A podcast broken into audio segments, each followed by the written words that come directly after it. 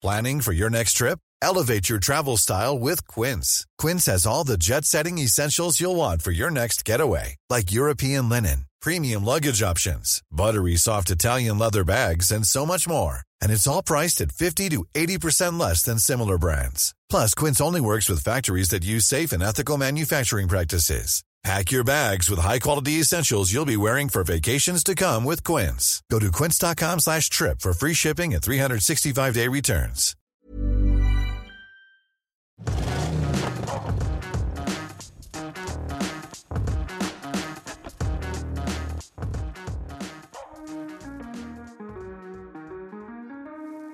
Mazda no deja de sorprendernos y en esta ocasión nos tiene una gran noticia, algo que estábamos esperando y que sabíamos que llegaría pronto.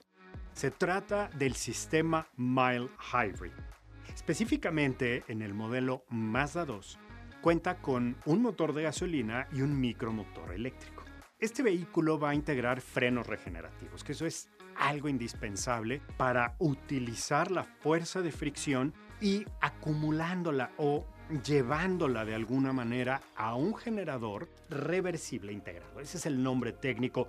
Con este se recupera la energía que se genera durante el frenado para entonces poder apoyar las funciones de todos los componentes eléctricos que utilizan recursos. Obviamente como las luces interiores del vehículo, las luces exteriores y eh, el aire acondicionado, que es algo que requiere de energía eléctrica. Además, el sistema Diagonal Vortex Combustion, que es la última ingeniería desarrollada por Mazda, permite aprovechar de manera muy eficiente, gracias a la compresión durante la combustión, la energía generada por el motor, disminuyendo el consumo de gasolina. Es decir, con una mejor ingeniería se aprovechan todos los recursos y se optimizan. Gracias a esto podrás disfrutar del mismo espacio en tu Mazda 2, siendo muy amigable con el medio ambiente, disminuyendo la emisión de CO2 sin tener que conectarte a una fuerza de energía adicional. Para conocer más acerca de este nuevo sistema Mile Hybrid en el Mazda 2 y otros modelos, entra a mazda.mx. Como siempre, un gusto saludarlos. Esto es Motors and Me. Yo soy Oscar Sanabria. Y fíjense que el día de hoy tengo el gusto de reunirme con amigos. Que eso es, la verdad, es lo que más me gusta en general, no de trabajo, obviamente, sino de placer. Y el placer creo que es lo que nos va a conducir en este caminito de piedras, de pavimento, de rocas, por supuesto, arena, nieve, un poco, pero sobre todo de mucho cariño. El día de hoy vamos a platicar con dos personas que yo admiro y respeto porque de venir del establishment se convirtieron en emprendedores, pero sobre todo han sabido aprovechar el flow de lo que está sucediendo en este momento. Y ellos son Laura eh, Malaver, que yo le diría bien a ver, porque además la verdad es eh, una mujer encantadora, y Carlos Sandoval. La verdad, qué gusto tenerlos, Lau, eh, Carlitos, bienvenidos. Muchísimas gracias por la invitación, qué gusto estar aquí, tomándonos un cafecito, hablando, contando historias, qué rico. Qué rico, ¿verdad? Y parecería que ya nos cayó la nieve, pero no, estamos aquí en la Ciudad de México. Está cayendo por aquí un poco más. acá ya cayó muchísimo. Están pasando. Qué, qué, gusto, amigo, qué gusto reencontrarnos en frente de micrófonos, con caras conocidas después de tantos años, recordando buenos momentos en radio y ahora siguiendo, siguiendo en la vida. Oye, y además que hemos podido reinventar, ¿no? Esta, esta ruta y hoy eh, justamente haciendo algo distinto a lo que hemos hecho tantos años, casi dos décadas en el caso de Carlos, unas cinco, diez en el caso de Laura, yo cuento unos 15 más o menos hablando de autos. Y la idea de, bueno, pues hacer una prueba, manejarlo, enseñar qué bonita se ve la piel y cómo se siente precioso el volante. La verdad es que hoy vamos a platicar de otros volantes. Eh, yo preparando esta entrevista eh, cerraba los ojos y decía, a ver, ¿qué es lo que más me gusta de manejar? Y hay cosas que yo evoqué muy sencillas, ¿no? La sensación del calor del motor cuando se enciende. Y esto vino un poco a colación con el tema de los autos eléctricos que calientan diferente. No, hay que decirlo. Pero calientan. Sí, ¿eh? también. Y el buque que suelta el escape de un coche de combustión. Lamentablemente es algo que va a desaparecer y que hoy por hoy eh, atesoramos malamente, ¿no? Pero eh, esto, tener las manos en el volante, la vista en un objetivo, no, no voy a decir en el pavimento, en la calle, no, no, no, sino como más allá. ¿Cuál es la emoción que viven ustedes cuando se suben a un auto? Es lo que preferiría yo que me dijeran para empezar. Wow. Eh, eh, es complicado, pero de- después de tantos años manejando tantos autos, yo alguna vez llevaba una lista, la dejé de hacer porque ya era aburrida y era como nada más para mí, pero el promedio terminó siendo más o menos de 150 autos al año. Ok. Y lo que te da esto... Como uno cada dos días. Hay, ¿No? más o menos, Más o menos. más o menos. Hay, hay un periodista por ahí, muy querido, que lo conocemos nosotros, que eh, se describe a sí mismo como catador de autos. Y no me parece que, o sea, creo que es una de las mejores descripciones de lo que hacemos. Porque al final, cualquier persona, sea experta o no, le guste o no, puede tener acceso a la información de un auto, ¿no? A Las especificaciones, a los datos, al nivel de equipamiento, a lo que cambia de una versión a otra. Pero ¿qué, qué, qué me transmite a mí y qué me ha dado estos años haciéndolo? Eso que te subes y puedes, ya sabes, que te, ponen una venda en los ojos y te subes a un auto y dices, esto huele a tal marca, esto se siente a tal, esto yo ya lo he sentido antes.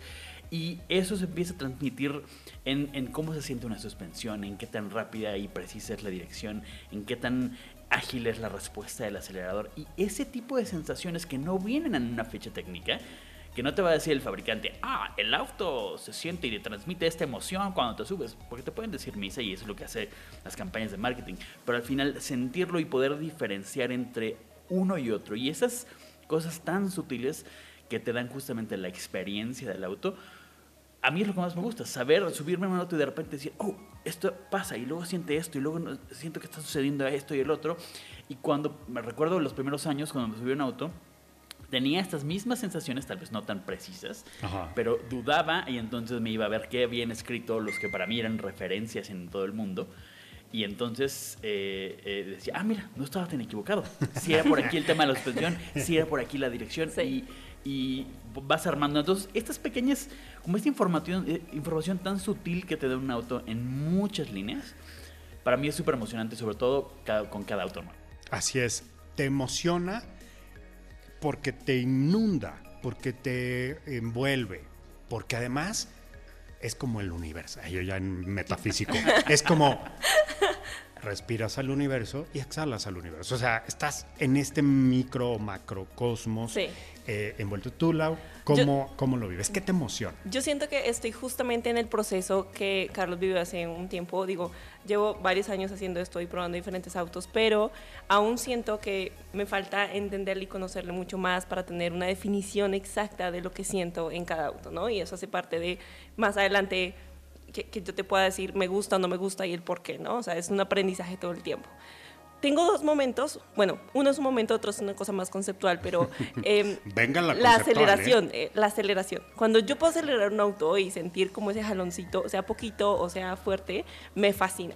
Pero eso lleva a la parte conceptual que es la libertad, ¿no? El poder hacerlo, ¿no? El que, o sea, si nos vamos desde antes, eh, se creó todo este tema del transporte y de la movilidad y la rueda, ¿no? De punto A a punto B. Y el poder hacerlo, el poder yo sentarme en un auto e ir a donde yo quiera y sentirme con la libertad de hacerlo porque sé cómo se hace, es magnífico, ¿no? O sea, es eh, un, manejo en carretera eh, con un buen auto es fascinante, pero justamente porque tienes esa sensación de poder hacerlo, ir donde tú quieras.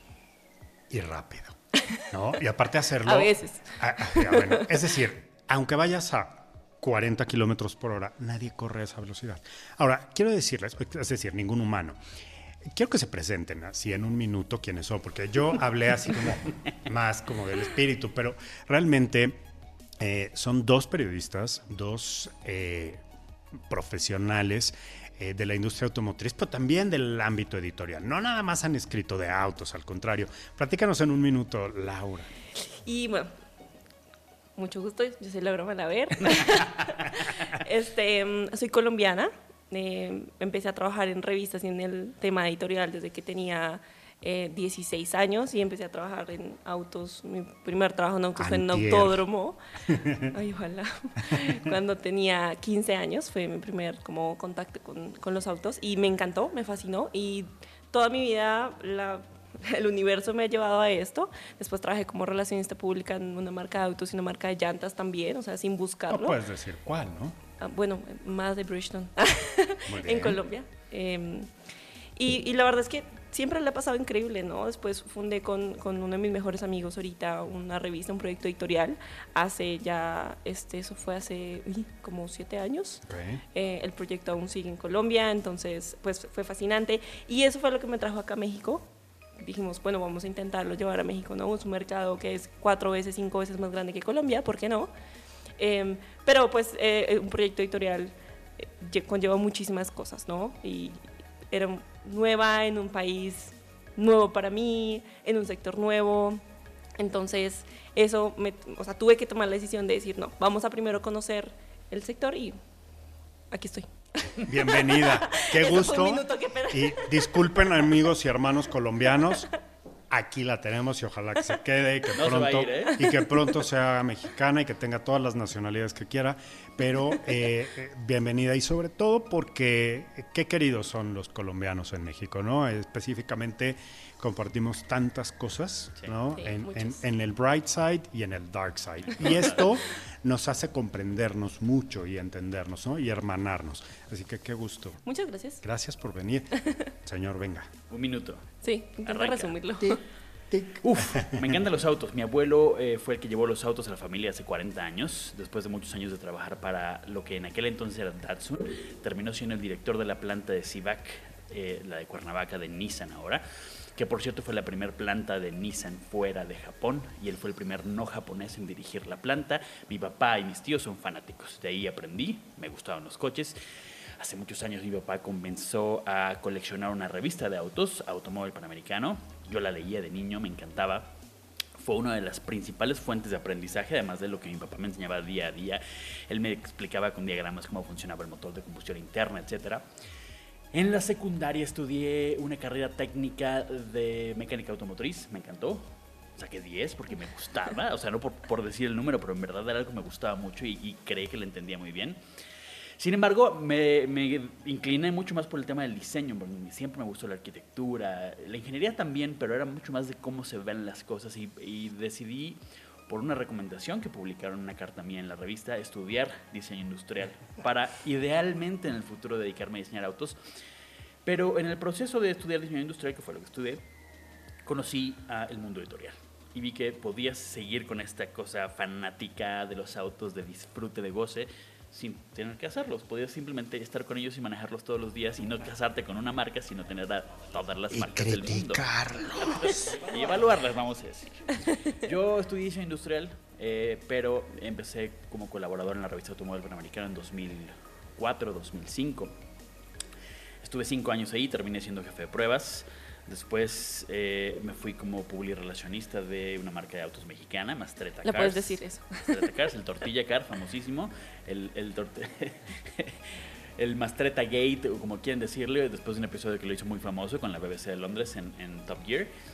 Eh, estuve dos años ahí. Que justo cuando pasó eso andabas tú ahí de PR, ¿verdad? Haciendo de las tuyas. proyecto, mandarles la información, les gustó y armaron una historia muy buena, que terminó siendo muy exitoso. Desafortunadamente la marca ya no existe. Y después un muy buen amigo me dijo, ¿por qué no regresas a los medios? Mi buen amigo está aquí sentado enfrente de mí en este momento. Y fue como estuve en Autoexplora, terminé siendo, pues, eh, el- no sé cómo se dice ahora, era gerente editorial, vamos a decirle. Así ahí teníamos ese puesto, pero realmente pues eras el editor de la revista, ¿no? Digamos que tomabas las, las decisiones eh, junto con, conmigo. Realmente Carlos proponía, Carlos proponía la mayor parte de la información y ya después de 10 años haciéndolo yo, me parecía que era bastante saludable delegar. Pero eh, eh, después de esto, amigo, vino esta reinterpretación y, y a lo mejor me voy a detener aquí un momento, no porque te quiera interrumpir, pero estoy encontrando similitudes y estoy encontrando una concordancia este, energética. Muy padre. Y, y eso me gusta porque ambos han tenido este, exacto, este, este tema medio... Yo dije, Laura va a ser la parte sensible en la entrevista, la parte, lo eres, sin duda, ¿no? La parte, pues, bonita, ¿no? Femenina. Y a Carlos, porque lo conozco, va a ser datos, precisión, fechas, organización, a su manera. Y lo que me estoy dando cuenta es que comparten también ese gen medio TOC de organizar, tener, claro, en la producción de medios no puede ser de otra manera, o sea, no hay una no, no, hay una sanidad mental, no tienes que tener cierto grado de obsesión para poderlo hacer. Ahora, eh, navegar en estos mundos pues, requiere de una habilidad, ¿no?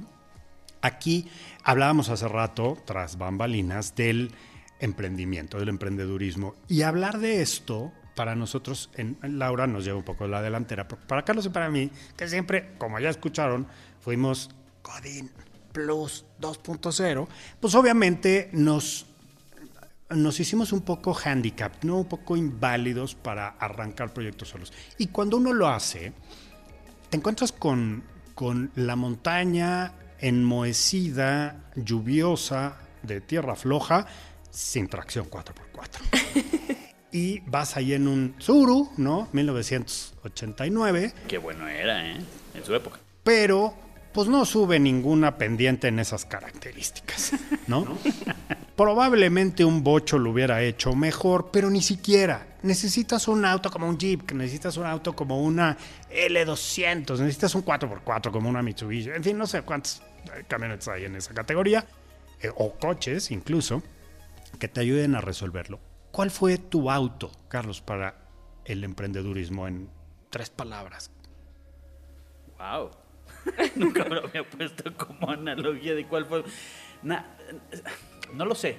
La verdad es que, de cierta forma, después de salir de trabajar para medios y para otras empresas, fue que entendí muchas cosas. Y entendí, por ejemplo, incluso a ti ah, no me entendía. no, no, no, no. O sea, y te lo agradecí en Esto momento porque confesiones a mí. ya, que tienes Esto me lo dijo Laura, luego te platico. Ya que tienes que empezar a, hacer las cosas y no solamente como hacer el que está atrás ejecutando, y tienes que empezar a hacer proyectos comerciales y a cobrar y, a tener un equipo y a, ver que funcione, fue como de, ¡Ah! ¿qué es esto? Y ahora entiendo como muchas cosas que decías, ay, ¿por qué se porta así? ¿Por qué reacciona así? Claro, hoy entiendo y digo, ay, creo que hasta lo hacía suavecito, porque qué complicado es. Emprender, no, no, lo sé, o sea, hombre, yo creo que he subido o intentado subir esta montaña, no con un tsuru, aunque yo he visto tsurus literalmente subir montañas. Eh, que donde llega el jeep, llega el tsuru, ahí. Sí, y la familia de 18 personas en picnic. Exacto. Pero tampoco un Defender, porque hubiera sido muy fácil, ¿no? Ponerle sube montaña, enter. O sea, ¿qué usaste más? ¿Potencia, torque, handling? Eh, definitivamente experiencia. Tenía muy poco, tenía muy poco motor para hacerlo, llantas lisas casi, pero sabía por dónde podía hacer la ruta y sobre todo sabía cómo se sentía estar ahí arriba en la cima, entonces sabía que podía llegar. Eso me da mucho gusto, porque eso habla que, uno va conectando, ¿no? Emoción con mente. y, la parte racional, Laura, de un punto eh, en un punto se convierte en la materia prima, pero la estrategia viene con la emoción. ¿no? Esto que me trataron de explicar y que, claro, hablando con un experto siempre te metes en el zorzal, te metes en el berenjenal, es decir, en ramas espinosas y bien pinches feas, porque tienes este gran cúmulo de situaciones y entonces a mí me dicen, ¿cuál es tu auto preferido? No tengo. Punto. O sea, mi respuesta es, tengo muchos para diferentes circunstancias. Es imposible tener uno. Ya no, ni en mi caso, yo creo que en el caso de cualquiera. Pero sí les voy a decir algo.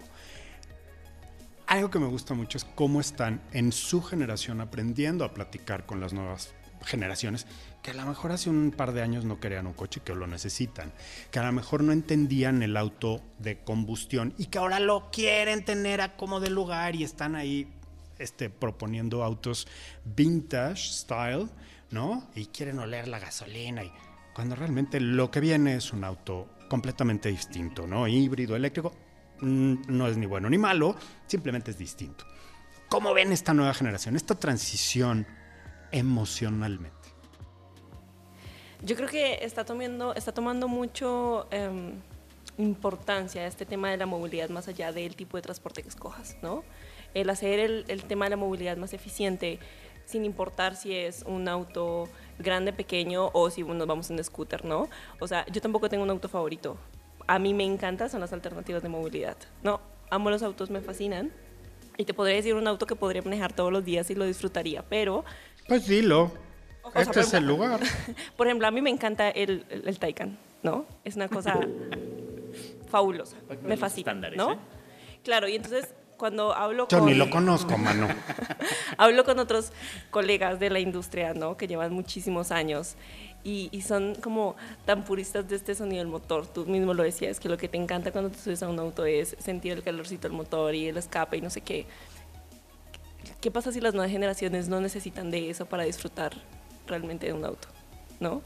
Entonces ahí cambias todo. O sea, no porque no sientas el motor y no sientas el escape ni el ruido, significa que no vas a disfrutar un auto de la misma manera y de la, manera, de la misma manera tan pasional como las generaciones anteriores lo pudieron haber disfrutado. Pero es como decir, nunca más vamos a jugar billar como se jugaba antes. Es imposible. O no vamos a jugar fútbol, o no vamos a bailar como se bailaba antes. O son cosas que vamos a seguir haciendo de una u otra manera. Sin embargo, eh, el ángulo que das me gusta porque nos conecta justamente con eh, no el futuro, sino el presente Ya. futurizado, ¿no? Sí. O sea, efectivamente, ojalá todos los autos fueran como un Porsche Taycan y eh, todas sus derivadas, ¿no? E integrales. Porque hoy ando muy científico. Oh, ay, sí, hicimos un programa Science Meets the Heart. Pero lo padre de todo esto es que eh, también Jeep lo ha hecho, ¿no? Eh, hay un Jeep que es 100% eléctrico, lo ha hecho eh, Chevrolet con Homer, lo, lo está haciendo Ford con, con una planta aquí en Cuautitlán en donde solamente hacen vehículos eléctricos. Entonces, fíjense, México está rodeado de chips. Ay, sí, no es cierto. No, ojalá tendríamos coches que vender. Ahorita no hay una crisis tremenda. Pero eh, estamos rodeados, digamos que por una banda de luz LED, ¿no? De High Matrix LED, aquí bien chida. Sientes algo ahí. Y nos hemos convertido en un bastión de producción para muchos. Sí. Bueno, nos hemos convertido ahí, ajá, todos, ¿no? Bueno, eh, las marcas. nacionalismo, o sea. Exacto, el nacionalismo. Pero, pero, el usuario de a pie, no tanto. ¿Cómo es tu percepción al respecto? A ver, lo que, lo que va a pasar es que la forma en la que se está electrificando el mundo es muy diferente en cada lugar. No es lo mismo Japón, Europa, Estados Unidos que el resto del mundo. Para esos mercados donde la electrificación va al 100% para pasado mañana, no puede, no puede pasar lo mismo en México porque no tenemos infraestructura. ¿Y por qué no hay infraestructura? Muchas marcas dicen que porque el gobierno no hace nada. Yo diría que porque las marcas tampoco hacen mucho. Es ¿Cuál como un come and go, ¿no? Es un sube y baja. Totalmente, tiene que ser una mancuerna. Pero, ¿qué va a pasar en estos mercados como mexicano, por ejemplo? Que a pesar de que producimos muchos vehículos eléctricos o piezas para vehículos eléctricos, vamos a darle mucho más peso y fuerza a, a plataformas como los híbridos, los híbridos conectables, los microhíbridos, etcétera, porque ese va a ser el nivel de electrificación mientras llega a haber una red que pueda tener la capacidad de vender más vehículos eléctricos. Entonces, mañana todas las marcas a las que estamos acostumbrados, le hace Chevrolet, Volkswagen, Nissan, etcétera, todas las marcas de volumen van a empezar a vender en estos mercados en Latinoamérica, en Colombia, en México, en todos lados, en, en- en África, en, en muchos países en, Asia, van a empezar a vender híbridos en diferente escala porque no van a poder quitar la gasolina de un día a otro, porque no hay una red de proveeduría energética suficiente. Incluso en países donde sí lo hay, como Alemania, los precios de energía eléctrica han aumentado muchísimo por la demanda que hay. A ver, ¿a qué te suena arena conductora? Suena a- a algo muy bonito. Algo- Suena maravilloso. Aquí estamos hablando de un programa de tecnología y ciencia. ¿Se imaginan circular por una carretera que en movimiento recargue la batería de su auto eléctrico sin gastar la que ya trae? Bueno, vamos a platicar un poco más adelante porque ya tenemos ahí el contacto para hacerlo. Incluso vamos a hacer un viaje para conocerlo. Pero fíjense, estamos llegando al fin de la conversación y aquí es en donde quiero tocar la parte amistad. Yo los aprecio, los respeto y los quiero mucho. También me han sacado canas, ¿verdad? Ahora no. La mitad de esta cabeza canosa es responsabilidad de Carlos Sandoval y todo el equipo con el que trabajo. No, nada más. No, pero la verdad es que la idea de platicar es que hoy están editando el financiero, el eh, se llama Autos and Toys. Autos and Toys, Sí, señor. vehículos, autos y juguetes. Y este suplemento sale los fines de semana. ¿Cada 15 días? Cada 15 días salimos en suplemento y cada 8 días salimos en el periódico impreso. Oh. Nos pueden leer ahí. Fabuloso. Y hoy, entonces, de, hoy, de, hecho, salieron los dos. o sea, salen los viernes. Sí. Exactamente. Fabuloso. Y eh, sus redes sociales, porque eso me interesa muchísimo. Lo vamos a repetir ahorita que nos despidamos, pero ¿dónde te encuentran, Lau? Mi red social personal es arroba malaverlau, pero también nos pueden seguir y escuchar y ver y leer de todo sobre autos en arroba sandovalsky. Ya hay dos arrobas, de hecho. A ver, Uno inactivo y otro activo. El activo es el arroba Sandovalsky, Sandowalski. Con W. K, Y. Tiene una historia Sí. bonita. Y el que va a ser más fácil para todos es arroba Hablamos Autos. Hablamos autos. Em- empezando mañana. Bueno, mañana co- como concepto. Es la primera vez que lo decimos, es la primera vez que alguien lo conoce, pero ahora vamos a hacer Hablamos Autos. Breaking news. Y además, eh, me encanta que sea este espacio, que es un espacio en donde se habla, porque este programa, aunque lo están viendo en video, también lo están escuchando en su podcast, en la comodidad de su Taycan o de su Niro o del auto que tengan. del Tsuru. O como yo, en mi caso, de mi bicicleta, que nunca oigo el radio cuando voy en la bici, porque es peligrosísimo, pero eh, les quiero decir que eh, me encanta verlos trabajar, me encanta ver el resultado de su trabajo, no, no tan críticamente, lo veo y lo disfruto, no me clavo tanto, lo voy a ver un poco más, ciertamente, pero eh, me encantaría que para cerrar me dijeran algunas cosas como, ya, así, Venga. sí o no, respuesta rápida, sí o no. Laura, tracción delantera, tracción trasera. Eh, trasera. SUV, coupé. O sea, un coupé O un coupé o un SUV. Un coupé. Cuatro puertas, dos puertas. Cuatro puertas. Ah, ocho cilindros, eléctrico. Uh, qué complicado. Se te acabó el tiempo. Eh, eléctrico. Se le cayeron las perdón, barbas. perdón, perdón, perdón. Híjole, es que amo los ocho cilindros, pero eléctrico. Eléctrico. Auto rojo, blanco o plateado. Rojo. Rojo, blanco o plateado. Blanco. ¿Hay otro? Sí, rojos y plateados. No, bueno, los negros y los grises Oxford y todo eso. Conductor o pasajero. Conductor. Conductor o pasajero. Solamente conductor, pasajero con tres personas. ¿En dónde serías pasajero? Dime Ah. auto, marca y nombre. ¿Y en qué posición irías? Em, Tú vele pensando, de- porque de va para de ti. de pasajero, eh, voy en un Mercedes Maybach en la parte de atrás del pasajero delantero. Ok. Adelante, yo mire, atrás, atrás. No, por eso, o sea, atrás del... Ah, ya, ya, ya, del- del piloto, Del perfecto. copiloto. Atrás a la derecha. Del Ah, copiloto. atrás del copiloto, Así, perfecto. para darle las indicaciones bien Del pasajero delantero. No, si les, no me tomen las vitaminas, perdónenme, esta, esta mañana. Ah, yo, yo, yo sería copiloto en cualquier auto, en cualquier lugar del mundo, si tú vas manejando. Ah, Oh. Ay, qué bonito. Es que son They are a couple. Y eh, esto me gusta porque no es fácil confiar en que alguien maneje Exacto. cuando tú vas de copiloto. Y optar por la posición de privilegio también es una gran responsabilidad. Es decir, manejar cuando llevas a la gente que amas. ¿Qué recomendación le darías a la gente que empieza a manejar? Am, no tomen. No tomen vino, ni drogas, ni medicinas. No, solo practiquen mucho. O sea, creo que uno comienza a conocer los autos al practicar. Hay que salir y manejar. Muy bien. Practicar. Cuiden a los demás. La verdad que creo que es la base. O sea, te vas a cuidar a ti en la medida en la que puedas ver que no solo vas tú en tu auto, sino que vas alrededor de muchas personas. No son solo autos, no son latas. Hay gente ahí, ¿no? Y creo que de eso se trata. Hacerlo con calma. Y poco a poco lo vas a ir haciendo mejor. No hay más. ¿Cómo te ves en cinco años?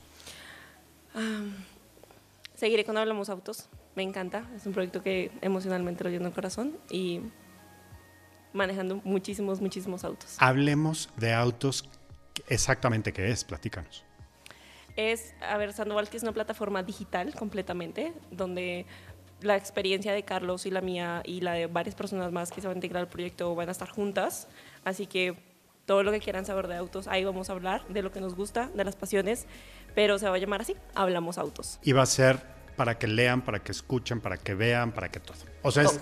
multimedia. Todo, multimedia. pero ah, por lógica y hacia donde va el mercado, va mucho más a, a- a los medios visuales, mucho más hacia video, porque es lo que se está consumiendo en todos lados. No vamos a dejar de hacer lo que nos gusta hacer, que es cosas gráficas con fotografía, no vamos a dejar de escribir, porque todavía hay mucha gente que afortunadamente lee. Ahí ponen el link de Motors Amigo, ¿no? También está, Claro, ¿no? Sí, Por claro.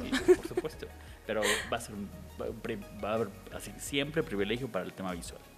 Me encanta la idea de tenerlos, obviamente, de compartir con ustedes y compartir la vida periodística. Yo siempre he dicho, automotriz, yo siempre he dicho, creo que lo tengo que refrasear, pero me voy a morir escribiendo de coches. Es una pendejada, perdón que lo diga, pero a ver, no, no me voy a morir mientras yo esté escribiendo coches, no, sino que yo quiero tener una larga vida disfrutando la experiencia de escribir y hablar de autos, porque para mí tienen un sentido es la unión del arte y la ciencia, que son lo que definen a la sociedad, a la comunidad, al, al ser humano, en pocas palabras. ¿no? Ese es el perfecto reducto de lo que somos. Y eh, nuestras redes son, obviamente, Sanabria Mac o Sanabria-108, porque soy numerólogo, y entonces luego les voy a hacer un programa de numerología bien chido.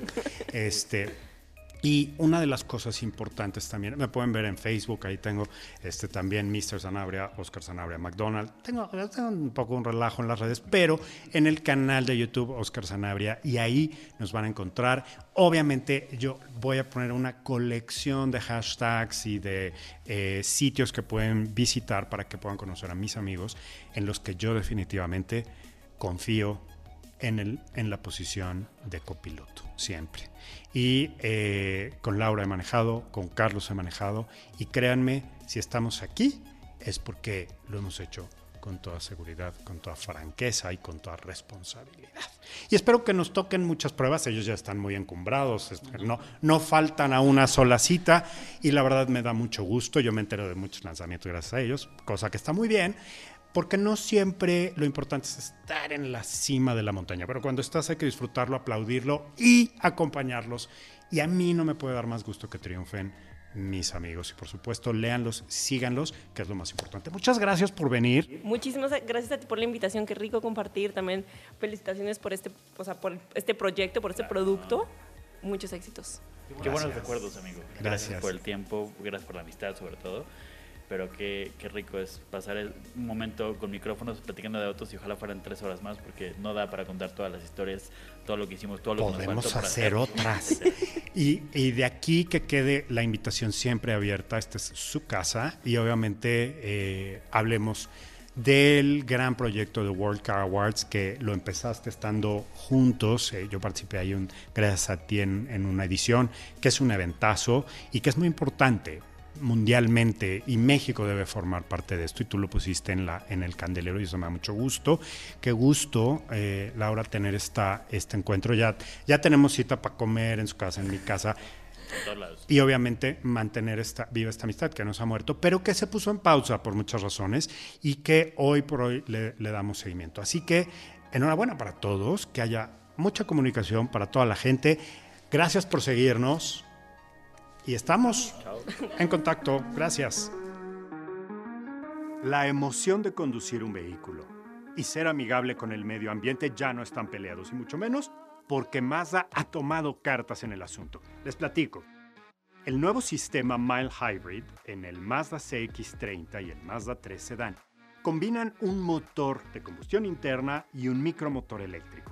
Cuenta con frenos regenerativos que capturan la fuerza de fricción enviándola al generador reversible integrado, el cual recupera la energía que se genera durante el frenado para así apoyar el funcionamiento de los componentes eléctricos del vehículo como el aire acondicionado y las luces exteriores e interiores. Además, el sistema Diagonal Vortex Combustion permite una mejor compresión y aprovechamiento de la energía generada por el motor, disminuyendo así el consumo de gasolina. Gracias a esto, podrás disfrutar del mismo espacio y potencia de tu Mazda siendo amigable con el medio ambiente, disminuyendo emisiones de CO2 sin tener que conectarlo a una fuente de energía. Conoce más de la tecnología Mile Hybrid en Mazda CX30 y Mazda 3 Sedan en Mazda.mx.